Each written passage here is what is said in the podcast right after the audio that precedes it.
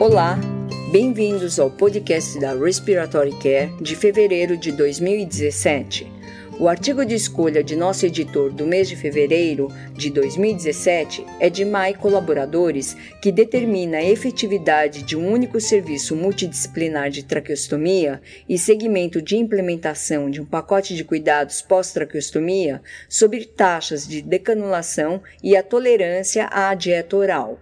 Adicionar o pacote de cuidados pós-traqueostomia melhorou significativamente a taxa de decanulação e a tolerância à dieta oral, sendo que um importante membro do serviço multidisciplinar foi o terapeuta respiratório e, como relatado por Divo, um pacote multifacetário de cuidados ao paciente traqueostomizado não apenas tem muito sentido, mas é um passo crucial para melhorar o prognóstico de pacientes com traqueostomia. Ramírez e colaboradores avaliaram a habilidade de profissionais de saúde para identificar a sincronia paciente-ventilador usando a análise de curvas ao monitor da ventilação mecânica. Ramírez e colaboradores relataram que os profissionais de saúde que possuem um treinamento específico em ventilação mecânica aumentaram suas habilidades de identificação de assincronia usando a análise de curvas do monitor. Nenhuma experiência ou profissão se mostrou fator relevante para a identificação da sincronia ventilador-paciente correta usando as curvas do monitor. Como Mireles Cabodevilla e Dugar indicaram em seu editorial, esse estudo não somente aponta um reconhecimento pobre de interações paciente-ventilador entre os profissionais da saúde, mas também aponta a necessidade de um vocabulário específico padrão para guiar a pesquisa neste aspecto. O estudo de Binks e colaboradores avaliou a acurácia de estimativas de dispneia por parte de cuidadores. O cuidador estima significativamente menos o desconforto respiratório do paciente comparado com o próprio paciente, sendo observadas discrepâncias também entre todos os profissionais, médicos, fisioterapeutas e enfermeiros. Larro e Makiki oferecem um editorial crítico acompanhando esse artigo. Larro e Makiki levantam um importante aspecto que nós devemos perguntar aos pacientes sobre o nível de dispneia, porque os médicos tendem a subestimar o nível de dispneia e desconforto respiratório quando estão baseados em informações objetivas, como frequência respiratória, frequência cardíaca e uso de musculatura acessória. Isso também é importante para estabelecer se a dispneia se inicia com esforço respiratório, o que pode nos indicar sobre parâmetros do ventilador e patência de vias aéreas, ou se a dispneia advém de um medo de ter a respiração controlada por um ventilador, o que pode nos indicar sobre uma abordagem em cima da ansiedade dos pacientes e sobre potencial de intervenção medicamentosa. A proposta do estudo de Miller foi descrever métodos de treinamento, métodos de manutenção de habilidades e métodos de identificação de barreiras para prevenir terapeutas respiratórios de intubar pacientes em algumas instituições. Um questionário foi desenvolvido pelo autor e foi postado no website de rede de mídia social na seção de gerenciamento da American Association for Respiratory Care. O treinamento de simulação e a intubação supervisionada foram os métodos de treinamento mais comumente utilizados. Métodos de recertificação foram usados de forma comum, com muitos terapeutas respiratórios serem certificados após completar um número mínimo de intubações.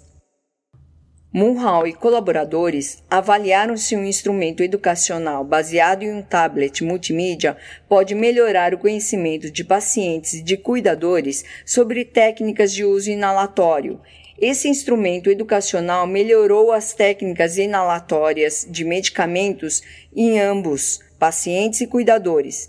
Enquanto essa intervenção mostrou eficácia durável para melhorar o uso de inaladores pelos pacientes, ela não reduziu os sintomas. Alsomal e colaboradores avaliaram a efetividade de aprendizado de técnica inalatória com instruções escritas e o impacto da alfabetização em saúde para indivíduos diagnosticados com DPOC que usam o inalador do tipo pós-seco. Os folhetos educacionais para uso de DPIs ajudou os indivíduos que já usavam essas DPIs a melhorar sua técnica inalatória. Indivíduos com DPLC estável foram capazes de gerar fluxos inspiratórios adequados para usar as DPIs apropriadamente. Nenhuma visão ou alfabetização de saúde foram associadas com a incapacidade de aprender a técnica inalatória a partir dos folhetos educacionais. Patterson e colaboradores avaliaram a cessação do tabagismo usando métodos mistos de análise de tratamento, procurando a participação e preferências dos pacientes.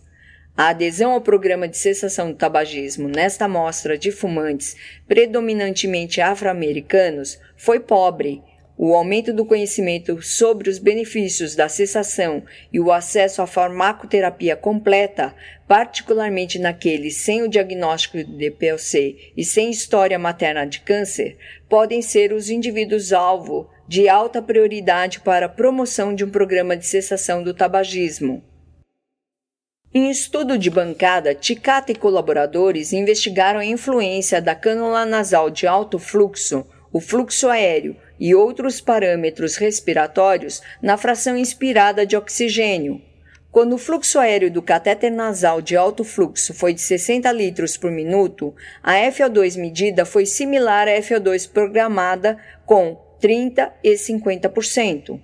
Embora a FO2 70% não tenha sido desta forma, o volume corrente aumentou, a FO2 medida diminuiu levemente em 20 e 40 litros por minuto. As mudanças de volume corrente resultaram em desvio da FO2 programada.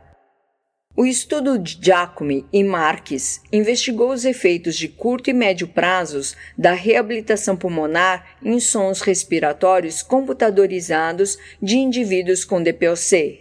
Os sons respiratórios computadorizados foram sensíveis aos efeitos de curto e médio prazo da reabilitação pulmonar. O objetivo do estudo de Torres Sanches e colaboradores foi analisar as disfunções físicas e funcionais de indivíduos hospitalizados devido à exacerbação da TPOC e avaliar o impacto físico e funcional dessa hospitalização em um mês de segmento em pacientes com DPOC grave.